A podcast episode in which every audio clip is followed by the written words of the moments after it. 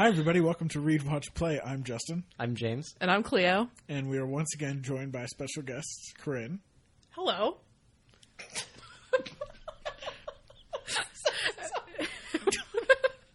And this is our third attempt at getting through the intro.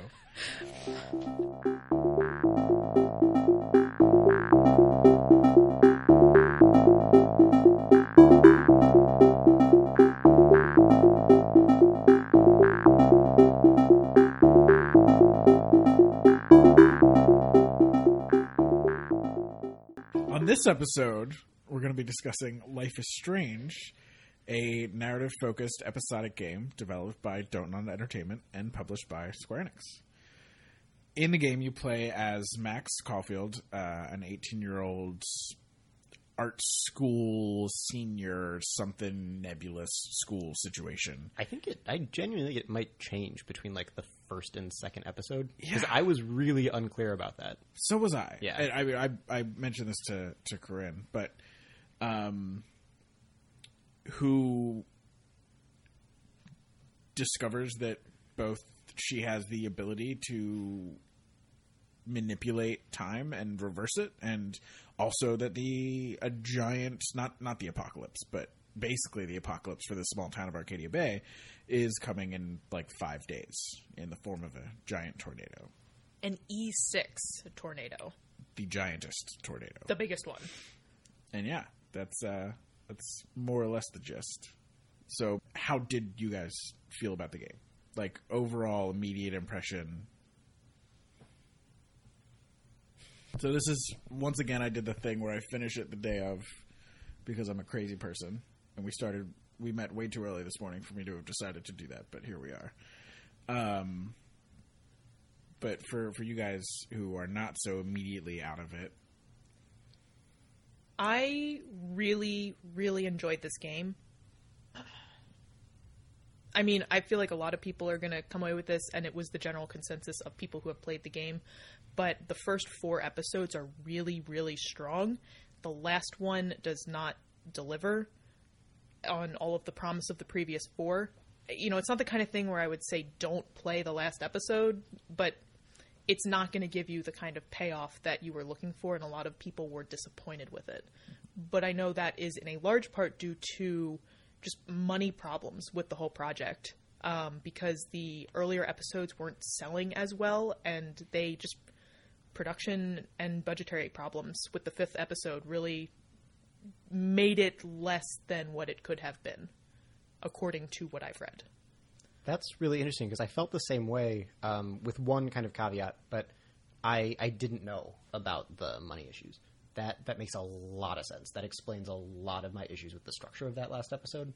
Um, obviously, we'll we'll get into later, but uh, yeah. I other than that though, I I really agree. I think that the overall, I thought it was really strong. Um, I think that there's a lot of things. I'll say this: it's easier, I think, to go back and play it now, where you can buy the whole package and play the whole package in kind of a short period of time. I could see this being the kind of game where it would have been really kind of difficult to tell whether the whole thing was working if you were waiting long stretches of time between episodes. I think that this game, more so than other games that are published in a similar way, uh, feels like it's very much meant to be one long cohesive narrative. It's less broken into self-contained stories. There there is a beginning, middle, and end to each episode, but it feels much more like chapters in a whole. Uh, I mean, things like a lot of Telltale games is is really kind of the go-to easy comparison for this, but I think have a much more distinct. You're working towards something greater, but you went through a story that has like a, a close in each of the episodes. This one is less that, so it makes it kind of hard as you're going through to say it's like, oh, that episode was really, really good, because it's all kind of dependent upon how well they all work together as a whole. Like you could say a chapter in a book was really, really good, but you also wouldn't read it in isolation. You wouldn't just be like, oh man, I'm going to go back and like read chapter 14 again. Right. You're, And- you're looking at more like a Netflix series that's meant to be binged versus a TV series that's meant to be watched weekly. I think that that's a fantastic analogy, and I think that that's exactly the way that this is. And I would say the big thing that I really that I liked a lot and knowing going in was that the general consensus, like like you said, Corinne, was that on the whole it it gets there and it works, and all that setup. I, I think the first episode is particularly. I don't want to say guilty of this because I don't think it's something that you're that it's guilty of that suggests that it's a bad thing. But I think you feel it the most in the first episode, where playing through that first episode, I felt like, well, I just started like seven plot lines minimum, and I'm really interested in all of those. But every single one of them, I only got like a beginning, so it's kind of hard to say. It's like, oh yeah, this is going to be really good. But I I was I was definitely kind of comforted by the fact that I'd been told by a lot of places that don't worry about it, it comes together, it's it's worth it. And I that's the same thing that I would say to anyone who's looking at going into it. I would say get the season pass. Don't judge it based on just like the merits of the first episode because the first episode is a lot of you're starting off, we're going to introduce you to everybody. Here are like all the characters and like now things are just getting going. But yeah, I I would agree with though. I liked it a lot. Yeah, I quickly became obsessed with this game. Binge played it, did the thing that I always say I shouldn't do, where it's just like take a few days and do nothing but that. I did make sure I didn't finish it at night right before I went to sleep though, because I knew if I did that I wouldn't be able to sleep. Um, I did kind of wish that because I knew relatively little about this. Like I remember when they like had first announced it and were talking about it and stuff, but then I didn't know that much about the plot going into it, which was a nice way to experience it. I felt, but I did kind of wish that I had known that last episode had been a little bit different. um, just because I, it just, uh, yeah, it did feel a little bit like maybe not totally cohesive with the experience that came before. Um, and we'll, again, we'll, we'll talk about that later. But I don't know. I'd say like one thing that this game that this reminded me of was Gone Home a little bit, and that you're like picking stuff up, right? And it's about like teenage girls like dealing with stuff. I don't know. Um, but I do like that kind of format of a game where you're looking for clues and you're like going through a space and like picking things up and looking at them and reading at them and you have a lot of choice on how much of that kind of extra stuff you want to look at carefully. Um, I'm also going to say two things probably as vaguely as I can uh, because they're very spoiler heavy. One, the person that I played this game with, my friend Clayton, has literally the best headcanon for what could have happened in the fifth episode. It's absolutely incredible. It will change your entire perception of the game, and we'll get into that after the spoiler break. And two, the ending of episode three caused me to literally need to just lay down for days. I, I just to think about the implications of my actions. And I have not had that strong of a like existential crisis related to a video game ever before. We're all emotionally just like leveled at this point, I guess, right? Pretty much. Yeah, I mean, it's definitely like a super like this is a game that's gonna like go for y- your heart and try to tear it up a little bit, or a lot bit, Or just completely. or just just like decimate your emotions. Not just your heart, but like your your moral basis. Like you're gonna have to think really, really hard about like, yeah. what the right thing to do is. yeah, I mean, like the main mechanic of this game is making choice. Like you know, you'll you're in a difficult situation. You have to choose between sometimes like the lesser of two evils, and you don't know necessarily what the lesser of two evils is because you can't tell what the long term outcome will be. And so that's like there's a lot of guesswork involved, and that's one thing I really liked about Life is Strange, even more so than I would say with a typical like Telltale game, is that I was really distressed over the choices I made. And I like feeling that kind of stress in a game. like that's the right kind of stress to feel. And again, it's like a fun kind of stress, but also it felt real. Like I was like legitimately concerned with where the story was going based on what were potentially some shitty choices I had made. Yeah, and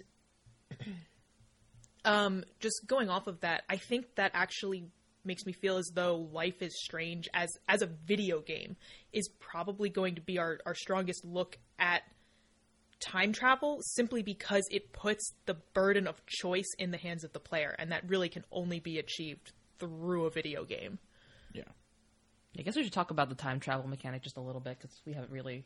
Yeah, it's actually one of the things that I, I liked a lot, both um, both just as a an expression of time travel, but also just sort of playing with the kind of limited time travel that you have anytime you play a video game. Because with with a lot of choice driven games, it's it's not uncommon if you want to see a lot of different paths, you have the opportunity to save your game before you make a choice. And you say lock in that save and then you make choice A and then you go back and you reload that save and you make choice B and you can see these and I did this all the time in Fallout just to see what someone would say if I did this or that.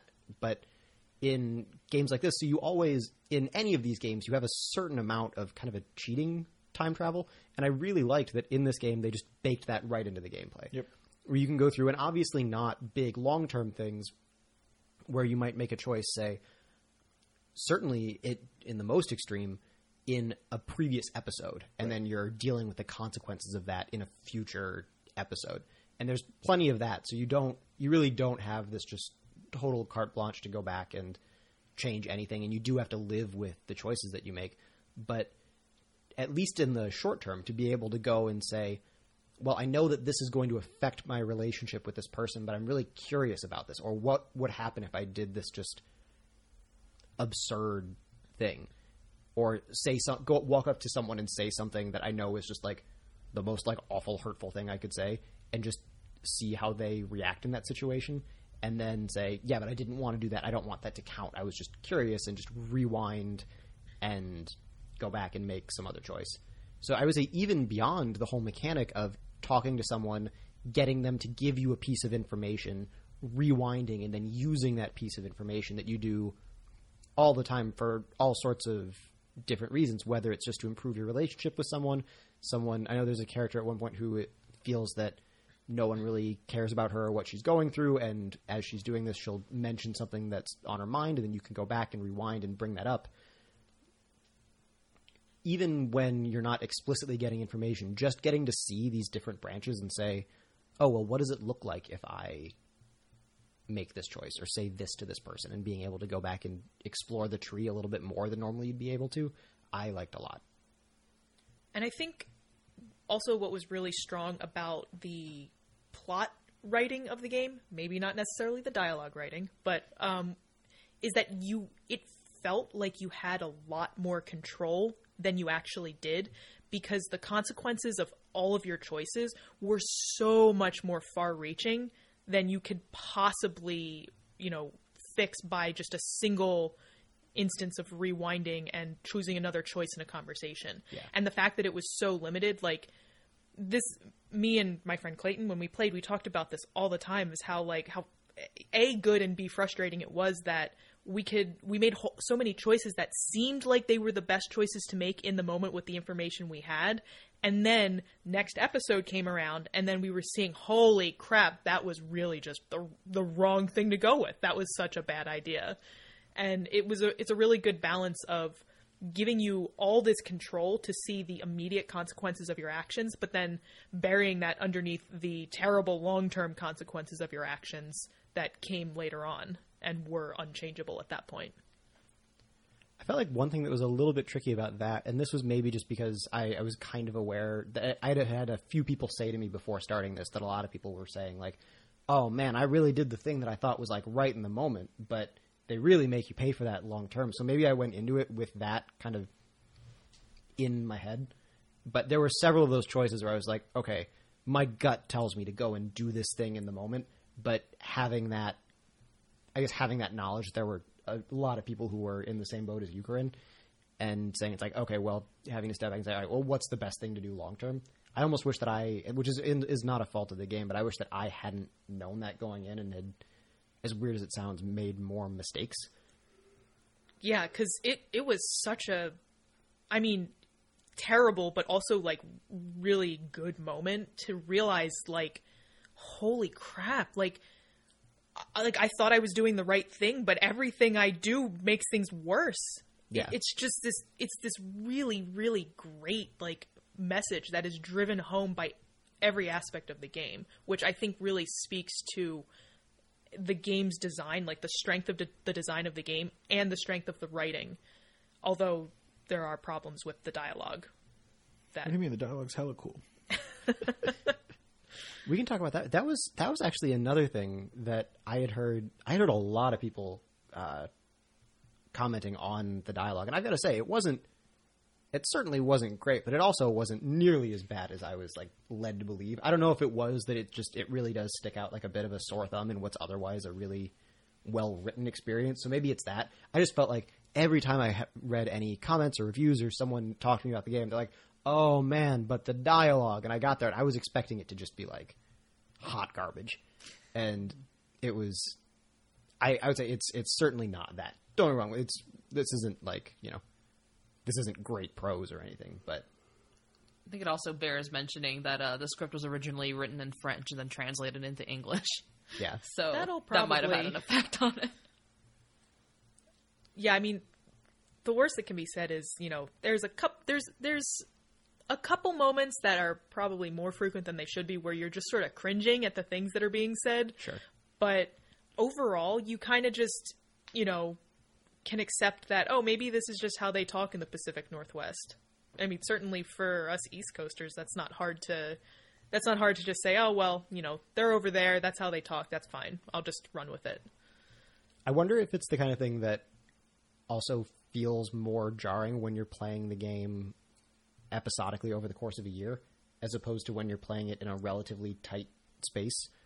I know I've heard a lot of people talk about like things like reading Sandman or something like that uh, as being very similar, where in some of the arcs that are a bit more out there, when you read them, say once a month, in the context of everything else that you're reading, or in this case, you play it once every few months in the context of all the other games that you're playing, having that kind of dialogue can feel very jarring. And it's just like, oh, God, right. This is the game, like, with this kind of weird sort of faux slang that I'm not really familiar with.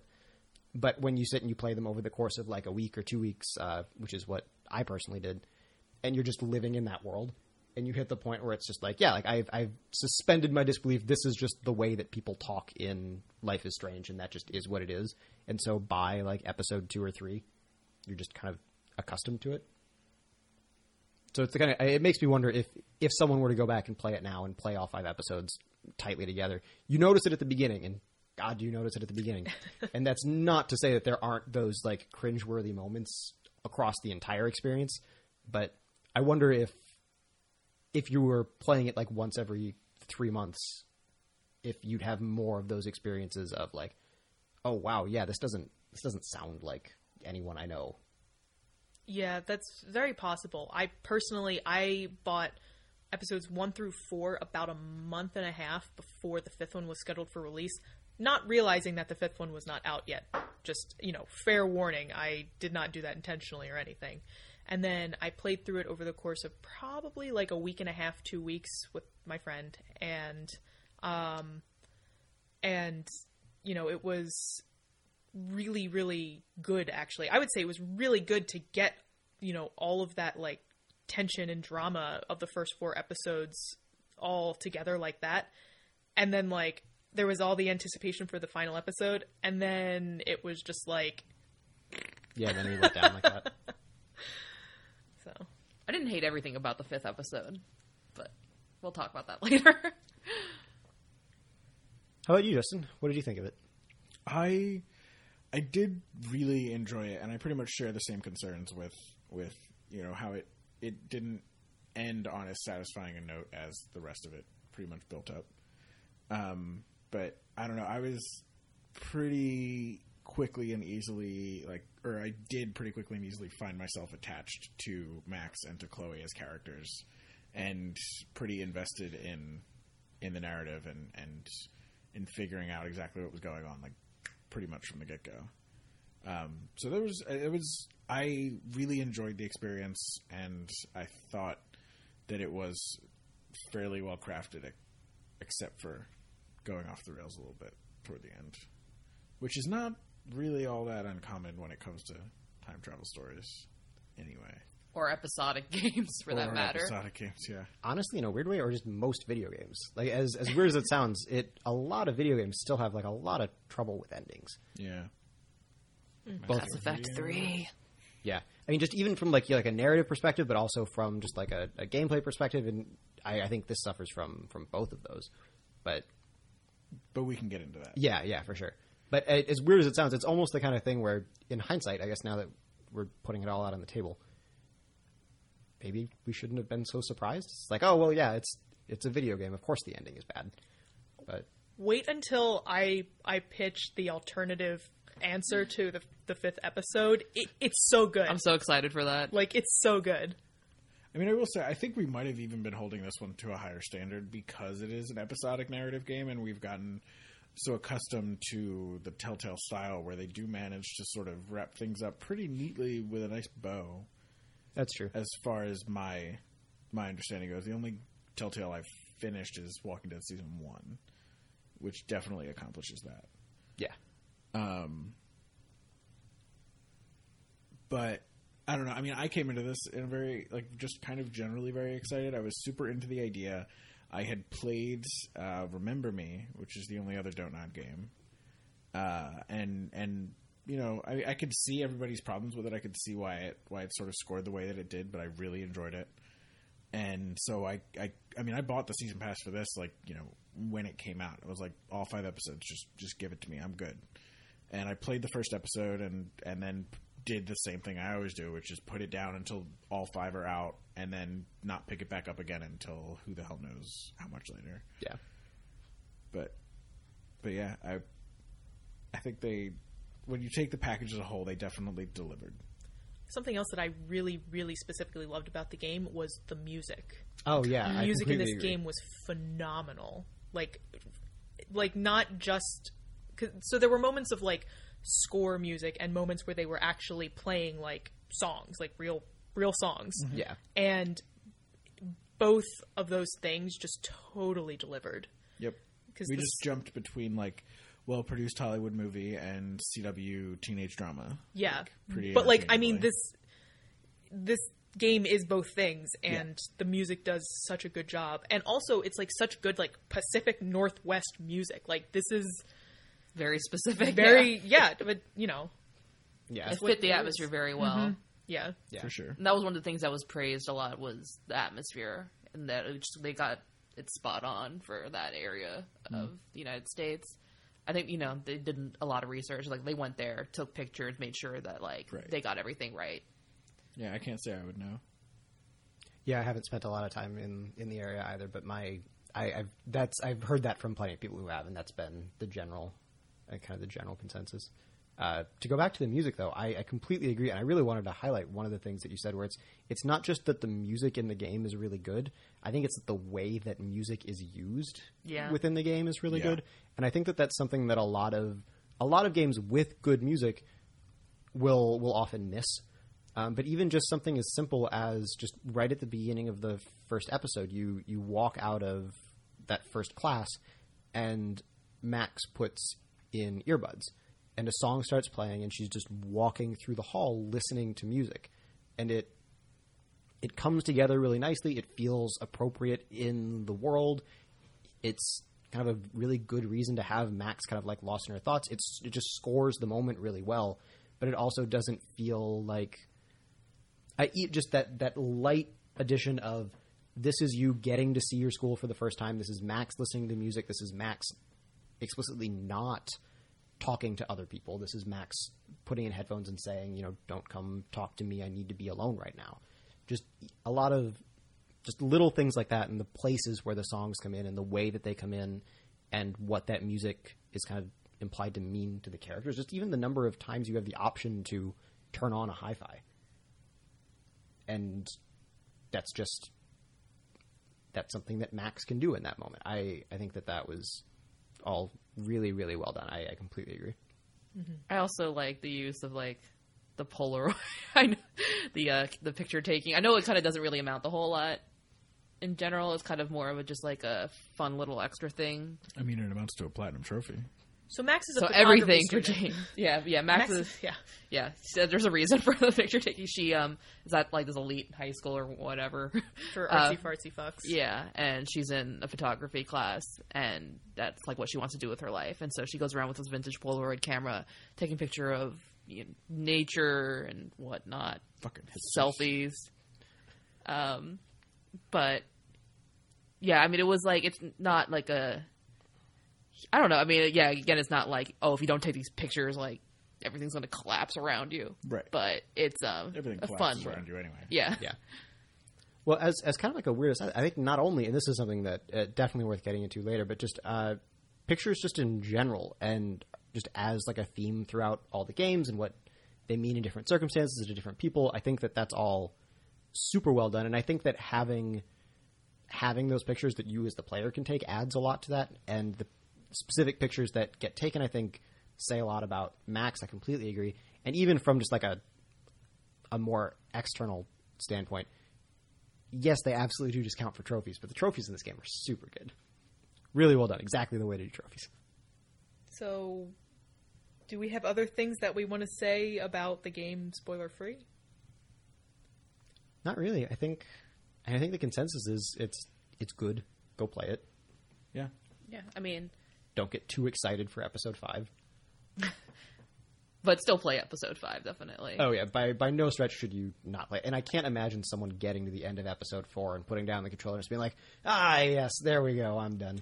But it, it is a really tough situation where it's like everything except for the ending is awesome, so you should definitely play it because it's valuable and worth doing. And you probably should play the fifth episode because you can't just leave it at that point, but just be ready to be disappointed by the end. Go go find some good fan fiction. You know what I mean? Like as basically as basically what this game is. Unfortunately. Yeah, so I'd say play you especially. I mean, obviously, if you're looking for like a shooter, don't play this right now. But if you like games again like Gone Home or like even a Bioware narrative heavy game or Telltale um, or Oxenfree, which came out recently, I thought there was a lot of similarities with Oxenfree, which I also really liked. I definitely recommend it. I would even say if you're someone who really wants to like Telltale games, for lack of like a better way to put it, but is like frustrated with Telltale for whatever reason, whether it's the engine or the fact that their games are by and large licensed, so they're working with other properties. I I think this just kind of has the benefit of being a similar style of game, but there's there's just a certain extra layer of polish. It's a bit more of an original story, and again, all of Telltale's stories are their own original stories. And but the gameplay.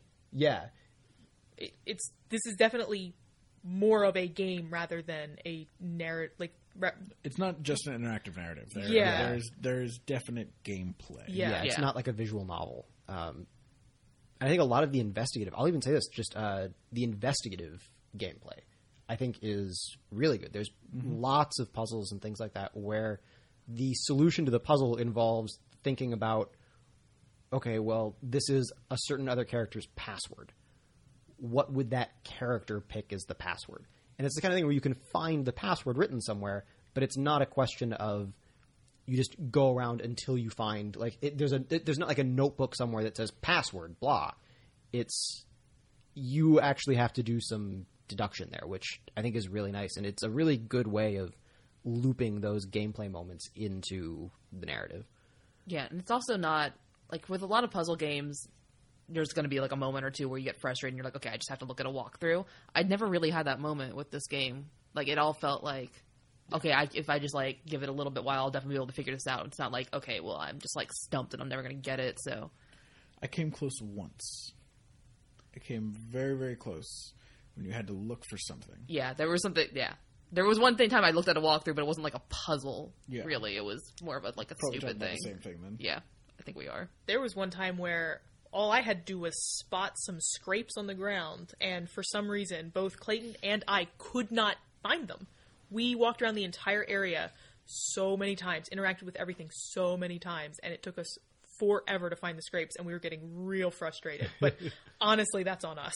Like, it's not the game's fault that we just kept missing it. it is the downside to not point and click adventure games is that you don't have that option to just click every pixel on Yeah. the screen and just go and eventually get it just by sheer force of force of will.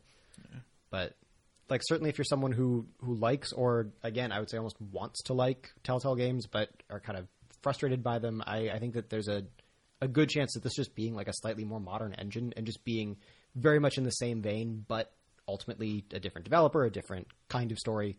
This this might be be more more up your alley. All right, and I think with with all that said, we'll call this our firm spoiler line for this episode and move into full discussion. Uh, but first, uh, for our next set of episodes, our theme is going to be escape. We're going to be reading Adventures of Kavalier and Clay, and we're going to be watching The Prestige, and we are going to be playing 999. If you've been listening so far, you already know how excited I am about all of those things.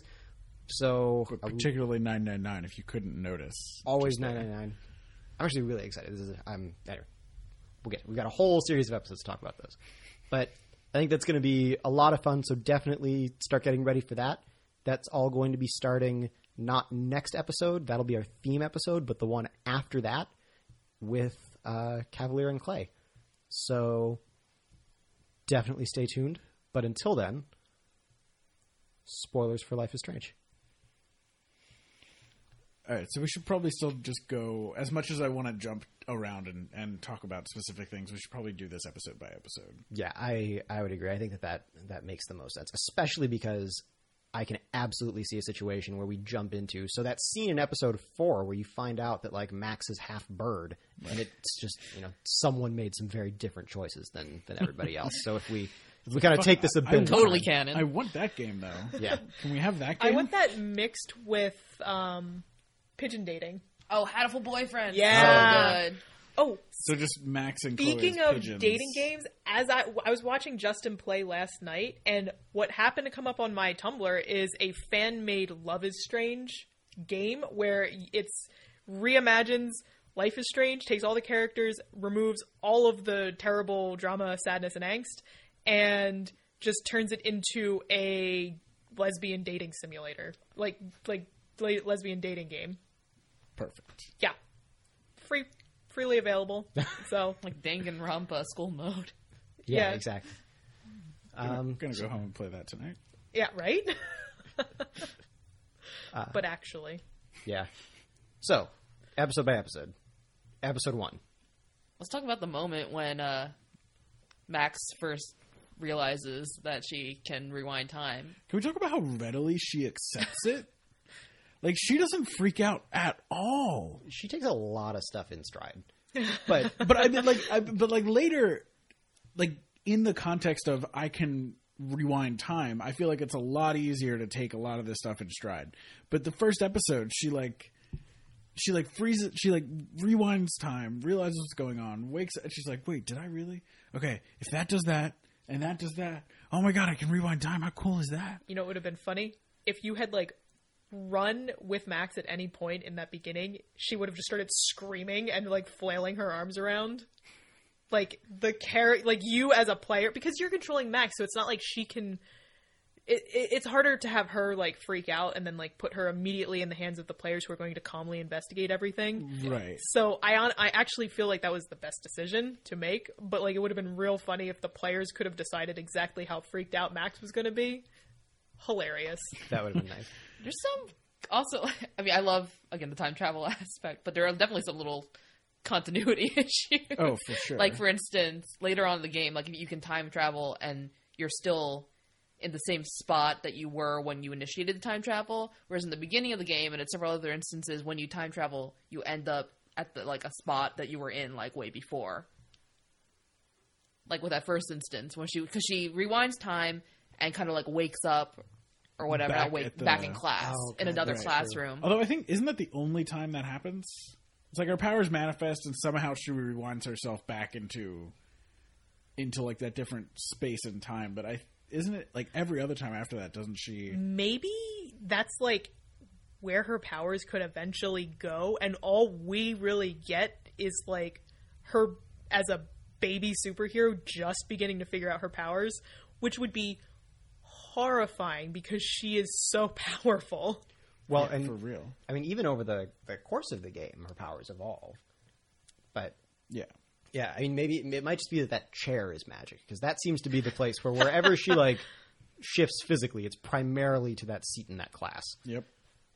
But but yeah, so that that first instance, we've we've got Max kind of hiding in the bathroom after Nathan, kind of the local Rich boy, like Untouchable. junky kind Yeah. of yeah he's like really just nasty to people um part of the elite, the Vortex Club, right? Which is like the club of the school where all the like cool kids are a part of. Or Literally just the rich kids. the rich kid, yeah.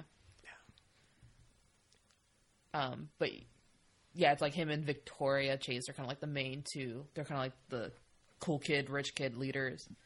But James, you want to continue about that? Sure, yeah. So we've got we've got Max in the bathroom, kind of having like a bit of a bit of a crisis. Nathan comes in having way more of a crisis. To the girls' room, mind you. Yes, exactly. Into the girls' bathroom, uh, clearly freaking out. Starts kind of trying to talk himself up in the mirror. You're Nathan Prescott. You own this school. Yeah, I could blow it up if I wanted to. yeah, yeah. Great, great intro to the uh, the whole dialogue. But um, and then this at the time mysterious girl with kind of like blue hair and kind of punk rock outfit comes in, who at this point we all know from the cover of the game, so clearly important. Um, and starts talking up and saying that she she knows something, she's looking for money, and she knows he's been pushing drugs. And Nathan gets upset, pulls a gun, and shoots this girl right in the stomach. Max, understandably, freaks out. And in arguably one of the more, I thought, like more bizarre, like moments of happenstance, throws out her hand, which is the trigger for going back in time. As far as she knows, anyway. Yeah, that's true. Actually, that's a good point. Um, anyway, ends up back in class and decides that she she can go and try and change this. So goes back, hides in the bathroom again. Everything's happening just as it was, except instead of letting Nathan shoot this girl, Max pulls the fire alarm and saves saves this person's life. After that, Max comes out of the bathroom, runs into someone who will end up being kind of a major character in all of this. Uh, David Madsen, a kind of chief of security at, at Blackwell, the school where she goes. And he's hassling her, giving her a really hard time. And she gets away. The principal comes in kind of tells David to lay off. She was just in the bathroom when the fire alarm was pulled. It's, it's okay. And this kind of brings you to the very first major choice of the game. Uh, which is the principal says notices that Max seems uncomfortable and asks what's going on, and you have an option to tell the principal that you saw Nathan Prescott with a gun in the girl's bathroom, or just not say not say anything at all. It kind of introduces you to the whole the whole choice making mechanic, and it's it's pretty clear that this is a a non trivial choice. Any other kind of choice you've made up into this point has been kind of like very simple, some dialogue choices. This one you you know it's important because the screen gets all weird. It's it's the it's kind of the classic like choice based game. Like, hey, this is a big one. Don't just like pick the funny dialogue response. Uh, so actually, I was really curious. What did what did everyone go with for this? Because this is the kind of thing where I felt like after making the choice, I got some context about Max's relationship with the principal that made me think like, oh, well, I could say that I James would do this thing, in this game, I kind of feel like I want to be playing as Max, not James. And after this, you get like the the journal entry. Um, your your pause menu has some just sort of background information for a bunch of the characters, but only once you meet them. And in the in the journal, I like read about Max's relationship with the principal, and I remember thinking, it's like, oh, well, if I had known that before making that choice, I probably would have done the other one. But so I was just kind of curious about how how everyone answered that that sort of first big question. Um. Well, I I was getting a huge like Lovecraftian vibe from the game when I first started it. Um, possibly because I was in the middle of listening to a HP Lovecraft podcast, and also possibly because it was a uh, a coastal fishing town where there is a mysterious upper elite um, that they and they organize in the Vortex Club, and there's clearly some sort of impending doom related to vortexes. Like I was going hard, like Lovecraftian conspiracy, and so my thought going into this was, do not trust the police or any figure of authority ever. So I did not. I hid all of it from the principal, But keeping in mind that I thought everybody with power was going to kill me. At first, I chose to tell the principal because that's that's what Cleo would do. um, if a fucking brat has a gun at school, uh, or anyone has a gun at school, I guess, that for that matter. um, but Yeah, especially uh, someone if like me. it was like a cool person. That's okay. That's fine, Yeah, yeah, yeah. But um, but then you have this whole this whole dialogue unfolds where the principal's like, "Are you sure? Like Nathan's family, the Prescott family, has donated a lot of money to this school," and he basically flat flat out says like, "I don't really want to do anything about that. Um, I please like let's pretend like it didn't that didn't happen because we're gonna lose our financial backing." Uh, and he just I don't know. He didn't seem like the most ethically reliable kind of guy. Uh, so I went back and chose to not tell him. And then, when, in which his whole thing is like, "Oh, you're guilty of something. I can tell it. I can see it in your eyes that you're hiding something." And I was like, "Okay, well, you're kind of a douchebag. Uh, I know not to like trust you at all in the future." And it just felt like the better choice. I made I rewound a lot to make different choices in this game. I took full advantage of that. Same. I committed real hard to not doing that. Not rewinding. Yeah. My part of the thing that I should have been doing from the beginning, which I only realized toward the end, was what I wanted to do was make my choices and see what effect they had throughout. Right? I wanted to know what choices in episode one were going to affect my choices in episode four and, and affect the narrative and that kind of stuff. And so I picked what I really wanted to happen and wanted to see the effects of them and left it. Realistically, what I should have been doing was picking what I didn't want to see it Yeah. and then rewinding to pick what I actually wanted. But I didn't think to do that until like like midway through episode four, maybe. And so at that point, it seemed like a waste. Um, but for the, this particular choice, I I chose to tell him what I saw, and that was getting my first taste of this principal just being kind of awful. Yeah, I was actually in the exact same boat as you, Justin, where I, for the big choices, the only times I rewound the big choices was when I went through, and it wasn't so much they had an effect that wasn't what I expected, but it was that they had an effect it, where it seemed like the choice that I had made, like that I had misunderstood the prompt, which to this game's credit, I think is a real problem in a lot of narrative driven games. I like kind of the, the joke example of when, like, at, at one point playing like Mass Effect and picking an answer. I was gonna say LA Noire with the doubt option. I, I I've For not- real. I haven't played LA Noire, but I've heard that it that's like one of the oh, more. man. It's like you pick doubt, and like the detective just gets like really aggressive, right? It's oh, not just really aggressive. That's way too mild. He like flies off the handle. Yeah. it is insane. It's honestly, it's if you there's it's like truth, doubt, lie, right? Like you can choose whether or not you believe them, whether or not you doubt them, but you suspect there's like you suspect something, or whether or not you think hmm. they're outright lying. And So this is even like the medium. That's the thing. It's like choosing doubt is usually worse than than like choosing that they're outright lying. Weird. yeah. But yeah, so I like I yeah that's that's an even better example. I'm going to start using that from here on in.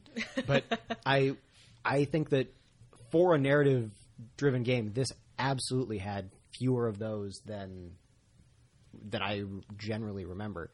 Um, now, given a lot of the ones where it's almost exclusively narrative, will tend to make that very clear. It'll just be like, do you want to like kill this dog or like eat this ice cream? And you know, it's like it's a very clear Classic conundrum. yeah. Um, sometimes in Telltale feels like that, but um, uh, anyway. But so it'll be a lot of things like that where it's it feels a lot. It, generally, it's those are painted as much more, even if it's hard to tell what the right thing to do in the situation is. You at least understand what you're doing. Um, but yeah, I, I was actually in the same boat as you, Justin, and not because not for any like conscious reason, but just because I said like, oh no, I I'll just pick the one that I that I want to do in that. And I think it was more that I was worried that I was going to pick one that I didn't want to do. I'm like, oh, this isn't so bad. I could do this. Maybe I don't need to rewind and pick the other one.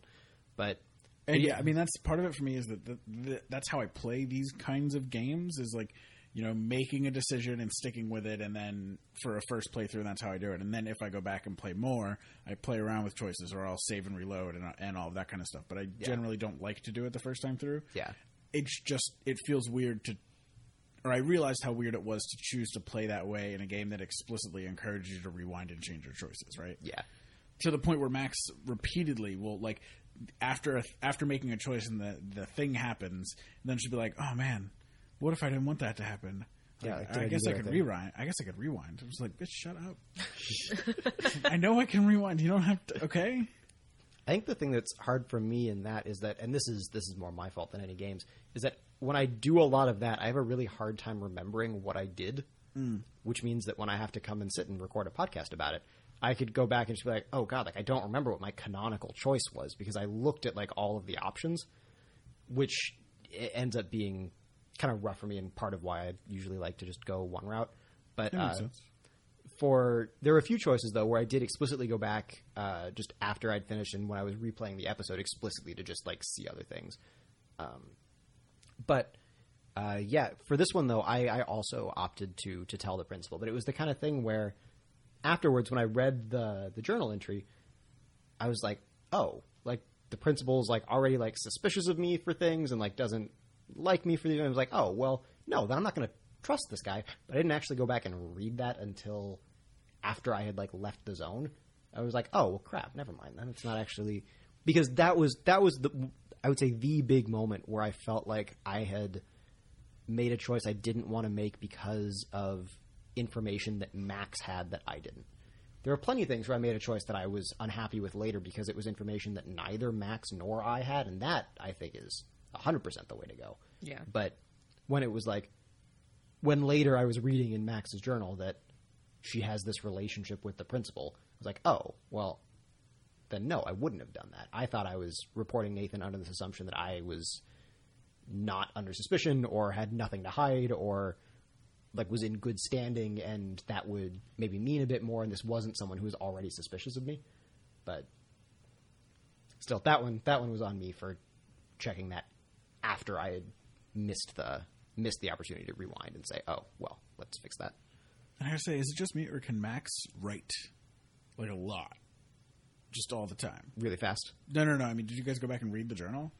uh, i stopped after a little while i think because of it's what it sounds like you're getting at where it's like man there's a lot to read here and i really need to finish this game and i'm a real slow reader And Yeah. I mean, like ultimately, she's, she's summarizing the events that we already played through, Yeah. and just adding a little bit of maybe you know more. Um, embellishment or well not Yeah. embellishment but just a little extra detail of what was going on through her head right.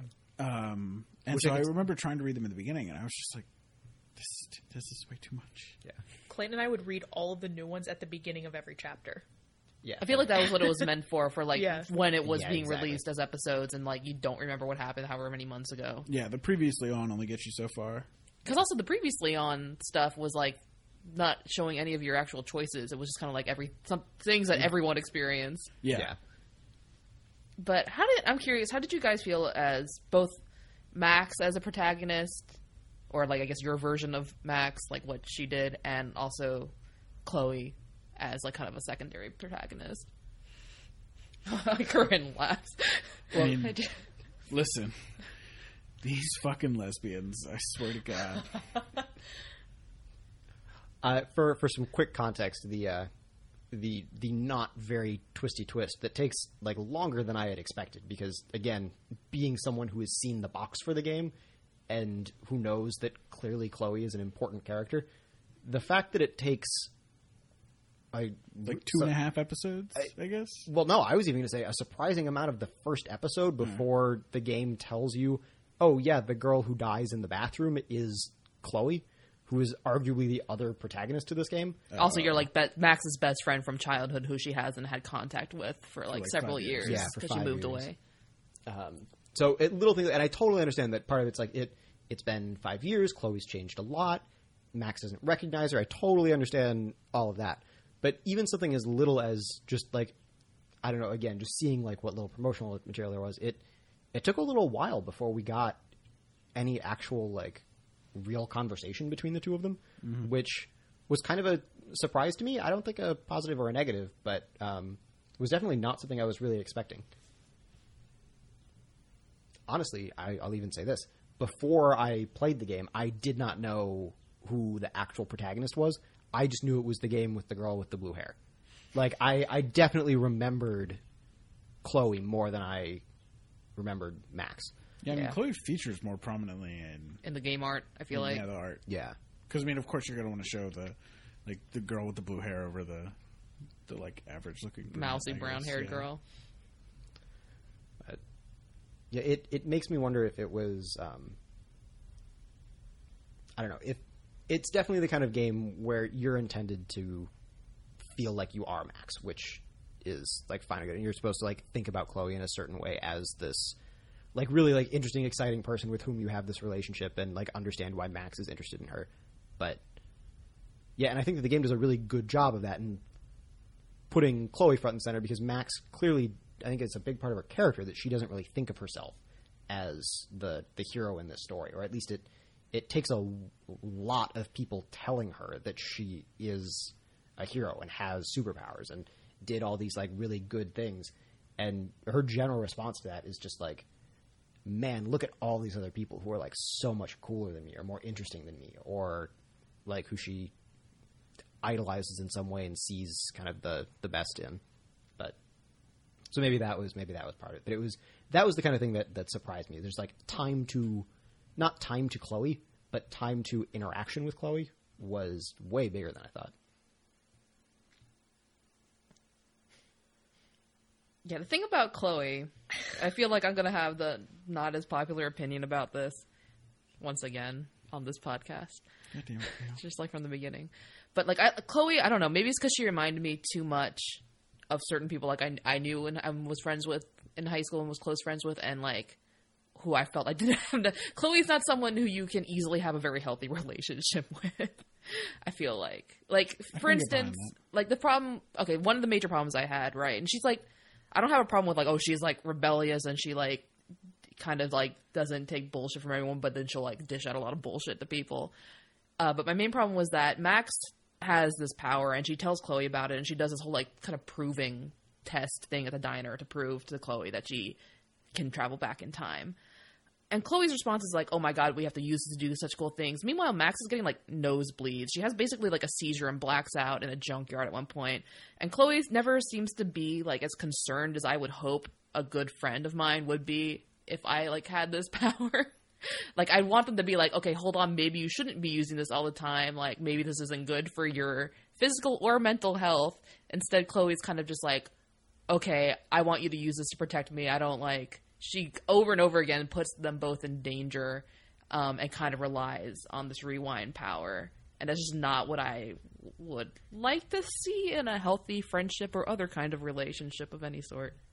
I think that one of the major problems with me for me was that Chloe is just she's she's emotionally manipulative Yeah. as well. 100%. Like she's not like that great to Max, but the problem is, and I discussed this extensively with Clayton because I spent most of our play playthrough together ranting about how furious Chloe made me all the time, um, despite the fact that like I like who Chloe could be in like five years with some therapy, but Chloe as the um, rebellious teenager who's angry at everyone and whose best friend is missing is just a nightmare. So like, so so Chloe is not a very good person, but I kind of kept having to remind myself that like this is we're only seeing a tiny slice of who Chloe is and this is probably the worst possible time to be making any judgment calls about who she is as a person because she's under a lot of stress, going through a lot of shit. I guess that's one thing we haven't talked about a whole lot the whole Rachel Amber is missing situation. So, Rachel Amber is the Laura Palmer of uh, Life is Strange, and there are, there are a lot of Twin Peaks references in this game. Oh, Uh, yeah. including like straight up the license plate at one point. Yeah, the Chloe's last vanity plate says Twin Peaks, Yeah. and then like on the mirror at one point it says like Fire Walk with Me, and so yeah, Rachel Amber is not a character who you ever meet, um, but she feels as much of a character as anybody else does because Chloe talks about her so much. She was like Max's replacement, basically. Um, and and in a really interesting way, Max sort of ends up being her replacement Yeah. again in Yeah. the cycle. Like I think that, that that's a really great moment in episode three when, she's wearing yeah when Max needs clothes and uh, Chloe just says it's like, "Oh well, Rachel left some of her stuff here. You can you can wear that." And a lot of people comment on the similarities there. I I don't. I thought that that was just like a really interesting cycle and says a lot about where Chloe's at. But yeah, so I definitely, I mean, everyone got the sense that Chloe was in love with Rachel Amber. Oh yeah. oh my god. Immediately off the bat, yeah. Yeah. Her friend. But it's unclear Rachel. whether Rachel had those feelings at all for Chloe. In fact, I mean, we know for a fact that Rachel Amber was hooking up with Frank, the you know the local drug dealer who what like he looks like he's maybe like thirty two, My a bad thirty two, like a rough life thirty two. yeah. Yeah. My guess would be either Rachel was like aware that Chloe had feelings for her and just like wanted to be friends, or they kind of casually hooked up sometimes, but like Chloe was definitely more invested than Rachel was. Yeah. Yeah. That's how I'm seeing the situation play out. One of those two ways. But I feel like at this point, there's another important character we should mention, which is Mark Jefferson, um, who's a photography teacher um, for like Max's fancy photography class, and he was like he used to be famous in the '90s or something. I think like there's something on the wall that he like a photo shoot he did, and the, on the magazine cover it's like is grunge dead? And you're like, yes, grunge has been dead for quite some time. so he's kind of I guess a has God. been. Um, Well, sort of, because he's also the big draw for Blackwell's photography program. Like Yeah. he's he's the guy who you go to to study with. Like you get the impression that he kind of is that photography program. Yeah, for sure. yeah, Yeah, I guess if we're if we're going to take an aside to to talk about that, we can just get into that that entire story arc. Um, so Jefferson ends up really being the the villain of the game, um, which is something that I was really kind of disappointed with because I think that I think it's really obvious that he's the villain in that really unfortunate way that has nothing to do with the story and everything to do with the storytelling yeah, and the fact that he's the kind of guy who is a he is helpful without being actively helpful. He's not explicitly a villain. He's not explicitly a friend. He's kind of the only character who falls into that. But he's clearly kind of put on this pedestal at the beginning. It you you get a vibe that he is suspicious just because you've you've seen this narrative structure before, not because of anything in the character. And I remember being kind of frustrated that I, I have in my notes. Uh, Jefferson seems cool. I wonder if he's the bad guy. like, is genuinely something that I wrote down at the end of the first episode. Not it, explicitly because he was set up as someone who doesn't seem to be the bad guy. I'm gonna say I was shocked that Jefferson was the bad guy, but that was because I was still operating under the cult assumption that ah. like Nathan's dad ran a cult in Arcadia Bay and they were like needed to make sacrifices to some sort of thing. they Otherwise, make that shit looks so yeah. it was so. Lovecraftian. Like if you hadn't seen the Lovecraft in it before, look back, you're gonna see Lovecraft all over this game, which is crazy. I mean, there's just a giant otherworldly tornado that's coming to hit Arcadia Bay. And he keeps talking about the end of the world and all the Yeah. correspondence you see, Yeah. and There's like a bunker. But that all Yeah. of that turns out to be like, I mean, a like thematic setup for what eventually happens, and b kind of a huge red herring. yeah, So It's a red herring that now looking back, I really wish had caught me, which is weird because you would have been floored that it was Jefferson if you had gone into it with the same assumptions I did, which was such a great twist. And I really wish that was the case, yeah, because I think I was so the opposite. In the same way that I would have been like, "Holy shit, Lovecraft! How cool is this?" If it had been that, and you would have been like, "Yeah, I saw this coming from the beginning, duh." And I think that that's that's that's really too bad. I I'm genuinely glad that I seem to be in the in the minority here because that was that was a really frustrating thing for me because it came around and it was just like, "Oh man, it's Jefferson." I was just like, "Yeah, I know." it's one of those things that like I feel like, like hearing you say it that way, it's one of the things that I feel like I should have caught, but I was so I ended up so like caught up and invested in Chloe and Max's relationship.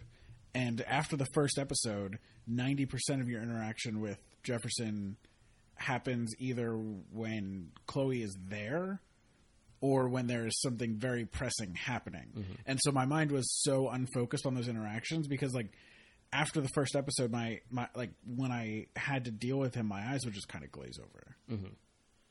And so I didn't I didn't it wasn't even that I that I thought he was this great guy or that he clearly couldn't be doing anything wrong is that I literally thought nothing You just didn't him. think about him. Yeah, Yeah. that's fair. I think also probably an added layer, and this is going to dip into episode two a bit, and I hate to do it out of like summarization context, but I kind of have to to make this point. Sorry. Go for. Um, is that because I didn't rat on Nathan to the principal, when it came to the point where I had to lay the blame for the whole um, Kate Marsh, Kate Marsh, right? Yeah. Yeah. the whole Kate Marsh situation. Um, I actually chose Jefferson because he seemed like the safest option. Because Nathan, you without having told the principal about anything beforehand, you couldn't get Nathan suspended. So, Ah. without being able to get Nathan suspended, you've suddenly drawn all of his attention to you, and with no power to back it up. So that was out. David Madsen seemed like a bad choice because it felt like we would need him in the future, and it seemed bad to alienate him. And was there a was there a fourth one or No, No, it was okay. Jefferson. And so the safest option seemed like it was Jefferson, and so we were just like, okay, well, we're gonna need Madsen, and we we can't we cannot touch Nathan, so we'll do Jefferson. So we actually got Jefferson suspended, not suspended, kicked like kicked Fired? I fired. don't know. Well, it, No, it was like fired. it was like sus- it was a suspension, but like that's feels kind of weird because He was no teacher. longer involved in the photo con- Yeah. uh, contest. Yeah. That's so at point, weird. yeah. Yeah, I, was- even though I didn't t- turn Nathan into well or prin- the principal, I still got him suspended. and I'm not sure now. I mean, I must have had something else on him. Well, let's let's take a second and give the context for this because this is actually a scene that I really want to get into, Yeah, and I think is really interesting for a lot of reasons. Not the least of which is uh, just what everyone chose there, but I think also just getting a chance to really talk about these these three characters who I think are really pivotal to the plot, um, being Jefferson and Nathan and the security guard David Madsen. Um, so following the those events in the bathroom and some of the other things that we've summarized, effectively, um, Max ultimately winds up meeting back up with Chloe after a fight with Nathan in the parking lot. Actually, does does the fight happen if you don't turn him in? Uh, yeah, yeah. Okay, because I know the the fight happened for me where I did turn him in, and he was upset because I had turned him in, and he had gotten kind of a, a slap on the wrist for having a gun in school, as one does. Um, but so you meet back up with Chloe, and you you spend the the afternoon at her place. Um, and someone jump in if I'm getting the order of some of these things wrong because I don't remember exactly where the first episode ends. we can. I don't. I think we should just gloss through plot points as much as possible to hit these like big pivotal moments of choice because otherwise we are just going to be here for way too long. forever. That's true. So a lot happens. So jumping way forward, there is another character who's one of the girls in Max's year at Blackwell, also in her photography class, uh, who it's very clear has been is being bullied pretty heavily, even before kind of the big reveal that there is this video going around where she seems to be kind of out of it and it seems like she's at least making out with a bunch of guys, maybe a little bit more. Uh, it's a bit hard to say. Obviously, you never actually see the video; you just hear people talking about it. But Max is immediately suspicious because this seems extremely out of character for this character, Kate, who is otherwise uh, deeply religious, and that's a really big part of her life, and just generally very conservative. Um, but is you know a sweet person has always been nice to Max, and they make it clear that the the two of them have have developed something of a friendship, even though they're both pretty shy. So it's progressing kind of slowly. But this video is going around, and things are looking really rough for Kate. And you have several moments coming up on this big climactic thing towards the end of episode two, where you can show her some kindness and sympathy, or you can kind of push her away, or you can recommend that she be pragmatic with just how she deals with this tape situation. Uh, this includes things as little as just finding places where the link has been written up on the wall or a mirror and scribbling it out or wiping it away. Uh, talking to people who have been watching the video and suggesting that they, they not do that or point out that they're being kind of mean. Or as big as going to Kate's room and talking to her about the video and Kate expressing to you that she thinks that she was drugged. And she tells you the story of her being at this party and having a little bit of wine and not very much and starting to feel not so good and being offered a ride to the emergency room by Nathan Prescott. and then waking up in kind of a white room with people kind of whispering things to her, and then not really having a whole lot of memory of what happened after that until she wakes up just at her dorm the next day. And you can suggest that she go to the police right away, or you can suggest that she try and find more evidence. But you have all these moments to kind of help her through these situations. And this whole story arc kind of culminates towards the end of episode two with her being on the roof of the dormitories, uh, and you see her jump. And so then at this point, Max uses her rewind power to just slowly make her way up to the roof, just rewinding like a few seconds over and over and over again, to the point where she's feeling just so woozy. And it's been established at this point that Max can't really overuse these rewind powers, or else she feels drained and woozy and not all the way there and can't continue. And also, she just loses the ability to use her power anymore if she kind of outdoes herself. Exactly. So you wind up in the situation where Max is on the roof of the girls' dorm trying to talk Kate into stepping back off the ledge and not and not jumping, uh, which is kind of doubly dramatic for the fact that at this point, as Cleo pointed out, Max can't use her powers, so there's no rewinds, there's no retries. This is a situation where you need to say the right things to Kate to try and help her get down, and no no redos short of kind of the classic video game ones of reloading saves. So I guess just kind of out of curiosity, because this is I think one of the really this whole arc is I think one of the more interesting examples of the weight that your choices have, particularly the not the seemingly inconsequential ones, because things uh, like they're the obvious big ones like taking her call when you're in the middle of talking to Chloe, and Chloe is upset with you for taking the call, but it matters a lot to Kate that you were there to answer. Versus things like just having like looked through her like things in her bedroom and seeing like a picture of her with her sisters, or finding like a particular Bible verse that she is clearly very fond of and so it's a lot of these really small things that really come together and all add up to whether or not you I, I would imagine you even can talk her down um, so i guess just kind of out of do you want to go around and say how how that ended for everyone i i don't know if it's worth dwelling on a lot because it's not really a oh i'm i made the choice to just let her jump because of this blah, blah, blah. it was more of a just where were you at with your relationship with her at that point I was able to save her. how was you cleo I saved her, yeah. Oh, she swan dived for me. Ooh, uh, I I saved her as well. Um, Well, shit. Some of us are better friends than others. Listen, I had no investment in this girl at all. I still didn't Which want to is see her so die, funny. though. It's so I funny. mean, neither because did I. It's not. I didn't like. It's not like I told her to fuck off. Like I tried to save her in the moment, but I didn't. you just didn't have the. I sensed that she was in a lot of emotional distress prior to that, and I knew that was where it was leading to, like, most likely. And so, knowing that, I like took the time to go through all the stuff in her room, do all the like dialogue with her that I could, you know, try to make sure that my choices with her were the ones that were going to like bring her the most comfort and like bring her to you know her best possible ending. And I don't know that definitely like being OCD in her bed in her dorm room definitely pays off during that rooftop scene. yeah, hundred percent. That that's easily where the most like helpful things that you can say to her. Because you can say shit from. like, "Oh, think about your brothers," and she doesn't have brothers, so it's Yeah. like Yeah. obviously don't know shit about this girl. Right. Yeah. I don't remember how obsessively I went through her room. Like I went in and I had the conversation with her, and I did look at stuff in the room. I don't, but I just don't remember how thorough I was. I ignored her call because, I mean, I was again my like total investment in this was Chloe and and Max's relationship, and Chloe was the one who was literally standing in front of me and being like, "Really, I haven't seen you in five years, and you're going to take this phone call after we've been together for an hour." And I was like, "Well, I mean, you're not. Yes, you're being irrational, but you're not being like ridiculously irrational." Um, and so I, you know, I didn't answer the call, and then there's the conversation she has with Jefferson, right? Which I don't think you can actually do anything there. No, but you do get a chance to talk to Jefferson afterwards and just kind of get a little bit of his context. But you're right that Yeah. Kate is just upset about that, and Yeah, you, and she you can't affect that conversation. Yeah, And so like yeah, and then I got up to the roof and I tried to say all the right things and then she swan dived. yeah.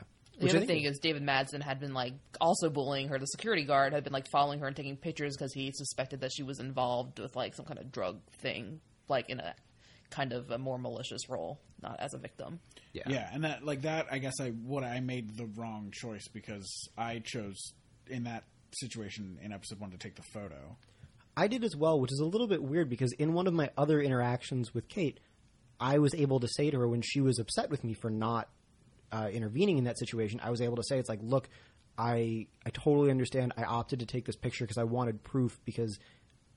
eh, Particularly because I had just had the encounter with the principal where it was my word against Nathan's, and clearly my word was not enough. Right. So I was in a situation where it was like, shit, I'm going to take this picture and then I'm going to have it. And I was kind of surprised when the fact that I had been talking to Nate, to Kate and said, "Look, I'm really sorry. I wanted to step in, but I also wanted to have this proof so that we could actually have something done about this and help you in the long term, not just the short term." And when I said that to her in her room, she was like, "Oh, I hadn't thought about it that way. That was that was really nice of you. Like, thank you for doing that. Like, maybe that will help." But then when we got to the roof, she was upset again, and that Yeah, she completely discards the fact that you like did it for any reason. which I, I thought was kind of unfortunate. And I understand that in that moment she was more interested in whether or not someone stepped in to help her in her time of need. But I, I was a little bit frustrated that that particular one, where I did have the chance to talk to her, and I was really excited that, like, my James's reason for taking that picture was actually what I could give as Max's reason. Yeah. Um, so I liked that that was accounted for, but I was surprised it didn't come in later. I'm going to say that if you don't take the picture, you don't have a leg to stand on accusing David Madsen of anything either in the powwow of three uh, potential finger point receivers. Yeah, which is kind of where we're coming back around to, and so it's that after after you are either uh, able to or not able to prevent Kate from jumping, you end up in the principal's office with uh, Jefferson and uh, Nathan and David Madsen, and asked why you were up on that roof, which I will say is the only time I misunderstood what the question was asking uh, because I originally said Jefferson because I thought that this was genuinely. I thought that I was being accused of something. I was like, oh, like why were you on the roof? How did you know she was going to be there? And I was like, well, I knew that there was this shit with Nathan, but that doesn't explain why I was on the roof right then. I have this stuff with Madsen, but that doesn't explain why I was on the roof right then. I was like, well, so I was like, oh, so I saw her fighting with Jefferson, and so I went to check on her. And that was not what that question is asking. That question is asking, why do you think she wanted to jump? So I went through all of that, and I was like, oh shit, like I didn't mean to get Jefferson in trouble. I just knew that Kate was upset because she had just talked to him. And then, uh, yeah, so that was one of the few big things that I rewound because I was like, nope, nope, no, that's not. It's not what I thought I was saying. That wasn't what I that understood the conversation to be. And then I changed it. I changed it to Nathan. Obviously, in hindsight, not necessarily the right thing to do. Arguably. Who accused whom? I accused Nathan because Nathan's a little shit. And I Wow. also accused Nathan, Nathan. Nathan, Nathan Jefferson. Yeah. Heck yeah. Because we didn't know that Jefferson. Like, I didn't suspect Jefferson 100% at that point. Like, I had a feeling that that wasn't what the game wanted from me at that point in time. I also did not suspect him, and I felt really bad about it. And then when with the big reveal came, I was like, oh, "I'm so validated for sh- shitting all over Jefferson now." Yeah, it was great. I didn't like him ever, and I suspected he was probably going to be a shithead later on. I just didn't know he was going to be like the big shithead. I was really expecting him to go along with and like bang Victoria in that scene in the second episode. Yikes! Like that was the kind of scummy vibe I got. Yeah, it feels pretty scummy. Okay, episode three. I can't remember what happens in episode three at the beginning. I know the end. God, Like, Episode to be honest, three- I kind of want to skip all of episode three and just get to what like Max's new power and Episode three And is all primarily them looking around the school. they break into the nighttime. school. They have this stupid romantic scene in the pool that I was so mad about. stupid. God, the problem is, is like Anyway, I, let's intro this so if we want to keep it, we can keep it. Okay. So episode three, Kern has some feelings about it, especially the swimming pool scene. I'm so mad. I I just because like the problem is is that I should really ship them together despite myself, but Chloe makes me furious, and Max needs somebody more emotionally supportive of her in Oh, her yeah. time of need. So like I hate that I ship them, but I ship them, and so every single time they're being like cute and awkward and flirty, I'm just irate. So it was just me being irate the entire time I played this game because it was just full of them being cute and awkward and flirty, and I was like, "Stop it! Stop it!" Yeah, I'm not gonna. I'm not gonna. I mean, I already made my feelings about Chloe clear. Again, I definitely agree with you that she's emotionally manipulative, and I just couldn't like get behind that like relationship as a romantic thing. Not at this point in life, at least. Not yeah, not until Chloe gets her shit together a little bit more and stops being like so selfish. But I ship, I ship Max and Warren. I do. Yikes! You know what? Fuck you guys. Yikes! No, because Warren's like, I know he's not. I don't think if anyone. I mean, I don't think that anyone should feel the need to, but I personally appreciated his character, and he was super supportive when like Chloe wasn't. yeah. He was also bland as fuck. That's Yeah. your opinion. no, I like Warren. I don't know. I just do. He's like, I like his stupid awkwardness, and I don't know. I just he ended up being less bland as the episodes went on than he seemed like at the beginning.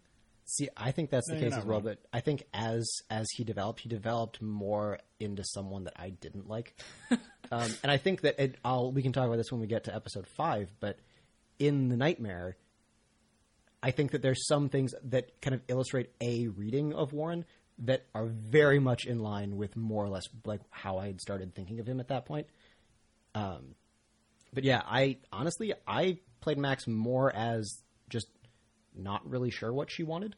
Like interested in seeing where things went with Chloe, interested in seeing where things went with Warren, not really totally into either of them, but just these were kind of like the options available and just sort of honestly as someone just starting to think of people that way. Because I felt like in a lot of the conversations you had these options to just be like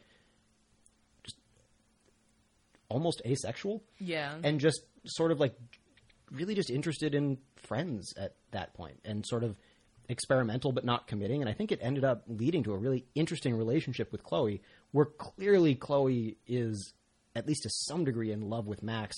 And max is at least very good friends with chloe but almost getting back to that rachel amber point where it's well this really might be like a strong relationship for both of them but it's something very different to each but I think that's kind of that's sort of in our brief aside into relationships. That, that's kind of where Max ended up for me. So episode three. Yeah, So I remember very little of episode three, specifically because of how it ends. yeah. I think that that's a great way to put it because honestly, even looking back, episode three is a lot about you get some files from the principal's office that are important later. Uh, you have that scene in the pool. You get your first encounter with the god awful stealth sequences, and then My my also, I mean, I don't think they were necessarily well designed. Mine was incredibly tame. Like I literally? I, I I walked. That that you get to the point, you're in the locker room, and then you see them come in, and you have to run back into the locker room, and Chloe's like, "Oh no, hide!" And I literally I walked around to where the bathrooms were, and into the second stall, down, yeah. And And and, it just good. stood there for three minutes, and then I stopped hearing footsteps, and I was like, "All right, I guess Yeah. we're good." yeah. Yeah, they're not hard, but I also think that it's like weird and extraneous and not. They fun. just like It- felt the need to add. It that. feels like it's a checkbox, yeah. but anyway. So yeah, so kind of breezing through all that because I I also agree this was definitely one of the I don't know the more awkward parts. I thought. Um, so then you get around, then you spend some time at Chloe's house, and I agree. After that, it's it feels like it's just sort of a blur up until up until Max realizes she has a new power, which is to be able to go back to a point in time where a photograph has been taken by looking at that photo. Of her. Of her, yeah, she has to be in the photo. She doesn't have to be in the photo. She can go back to the butterfly photo. Oh, true. Yeah, And yet like she did not use this power to go back to like. Well, maybe it has to be a photo. Maybe it has to be a photo either taken by her or Yeah. that she is in, so that she has a frame of reference to be there physically, right? Because the whole idea is that she is mentally transferred into like her own body at the At time the photo was taken. Yeah. So, like, it, you know, it's not like she could stare at a photo of like Abraham Lincoln and transport herself back to the Civil War. That'd be cool. I'll make We that don't know. game. Uh, so Life is Strange too. Anybody? They've announced a Life is two. really strange. They try to save. She tries to save JFK. That's it. No, please no. Please Sorry, God, James no. Franco. but but yes, so Max discovers this new power, goes back in time, and I, I won't even say attempts to. It succeeds in preventing Chloe's biological father from dying in a car accident, which we haven't really talked about, but has definitely been this kind of specter that hangs over Chloe's family. This is very much kind of this defining moment for them. and her relationship with Max because Max Oh, sure. went away sh- very very short uh, shortly before or after. After. I think, yeah, I don't know exactly, but right around the same time. Very yeah. shortly after because because they were she was there that Oh day yeah, that he course, she was died. there the day he died. Yeah. So so Um, yeah, so it's this huge elephant in the room for both of them. Yeah, it. I yeah, I completely agree. And they're they're going, and I think it all starts with their they're in a car together, coming back from some kind of shenanigans, um, and Chloe's talking about the fact that she just she blames her dad for dying. Her And- life has been dipped in shit. Is are the words? Yeah, exactly. Because because her dad died. Um, you know, her mom has remarried. Her her stepdad is David Madsen, the security guard who gave Max shit at the beginning of the game and who's been kind of like really sort of aggressively stalking Kate Marsh and it seems like some other people. And And hits Chloe depending on like yeah, know. depending on some choices you make, you have the option as Max to take the blame for a joint in Chloe's room early on. And if you don't take the blame, yeah, he hits her and is pretty shitty to you if you do take that blame. Like it this is someone who clearly doesn't really know how to go about these situations. And I think it's part of what makes him a really interesting character. We can get to that later. But um, yeah, so in an attempt to help Chloe fix all this, Max goes back in time, changes events so that uh, Chloe's father can't get in the car that day and saves his life and comes back to a future where Max herself seems to be in a very different position. She's hanging out with Nathan and Victoria. She's kind of got a very different group of friends. She goes to to see Chloe and she finds that William, Chloe's dad, is still alive. But the big twist in that we close episode three with is the revelation that Chloe ended up in a car accident, a different one, and is paralyzed from the neck down. And like, man, that that fucking reveal ruined me. I'll say this: I think the emotional impact was lessened on me by the fact that I, in my head, just when it's when he calls to Chloe, in my head, just like as a joke to myself, I was like, "Oh, Chloe's gonna be in a coma." And just like, what is the most like dramatic thing that could happen here? And then that I was not far off, and I was like, "Oh, well." Now I feel like a bad person for jumping to that, but also, Okay, but also though, like even before we got to the the scene, you know, the reveal that Chloe is in a wheelchair, as soon like we were in the past. I say we, I mean me and me and Clay, because again, we were playing together, and um, I I- the entire time I was just like, in in a moral like I, I, quandary is too tame of a word. I was losing my my shit here. Just like, what right do I have to change who Chloe is as a person? Like, what do I can't like? She wants this, but do I have the right to make her entire life different? Like, sh- she won't be the same person who made the choice to make this change. Like, I was losing it. Yeah. And then to add the whole, the whole wheelchair thing on top of that, I was devastated at the end of this chapter. I like Oh my god, I had to I had to lay down for a couple days. And when I say that I mean like I just I repeatedly thought back to this game and like the morality of my decisions and what was going on and everything. It was it was rough. Well, see that they that was made easier for me just because of the knowledge that the game makes you do that. No matter what, it's not like a player choice. You cannot. You, do, you don't have to like choose. Okay, I'm just gonna let William die. here's the thing i was so i was freaking out so much in that scene that i never got to the you cannot progress beyond this mark thing like you know how the the game literally cannot progress if william walks out the door i hmm. never reached that point Oh, i never knew that i never knew that Oh. letting him die was not an option got it. obviously it was like after reflecting for a while it was but it really just heightened everything So you like never like tried to hide the keys in? Oh my! It's even something like really dumb that I Couch. accidentally hid them in the first No. I did, It was like it was like a box of cereal or some nonsense. Yeah, it was the cookies Yeah. next to the TV, right? It's like right where the keys are. And Yeah, like I did it by accident. I was like, "What are you doing, Max? That's terrible. That's never gonna work." I, I failed to hide the key several times, but I always rewound it before it got to the Oh, point oh, of no oh, oh. return. Got it. So like this is a very emotional and traumatic point of my life. So you really did feel like it was It, yeah. You were making that yeah, choice, yeah. yeah, yeah. It was rough. Yeah. Boy. But yeah, so that's that's kind of end of episode three. I there must have been something else in episode three, but I, I feel like kind of like everyone, it's it's not coming back to me. It did not make a big impact. no, no, you you stay with with Chloe that night, and then you there's the whole breakfast sequence with her mom Bottles. that morning, and Bottles. Is bottles that day? Is or was that bottles three? the previous day? No, thought I, there think was I- two. oh, is it two? I thought it was three. three. Okay. God. fucking bottles. Yeah. Um, there's a reason we glossed over.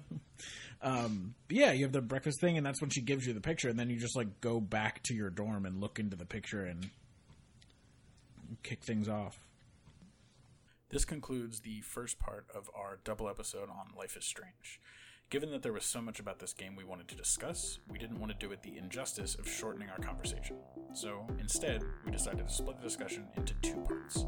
After the release of the next part, we'll resume our normal schedule with the theme episode for Lifetime Travel. Thanks for listening.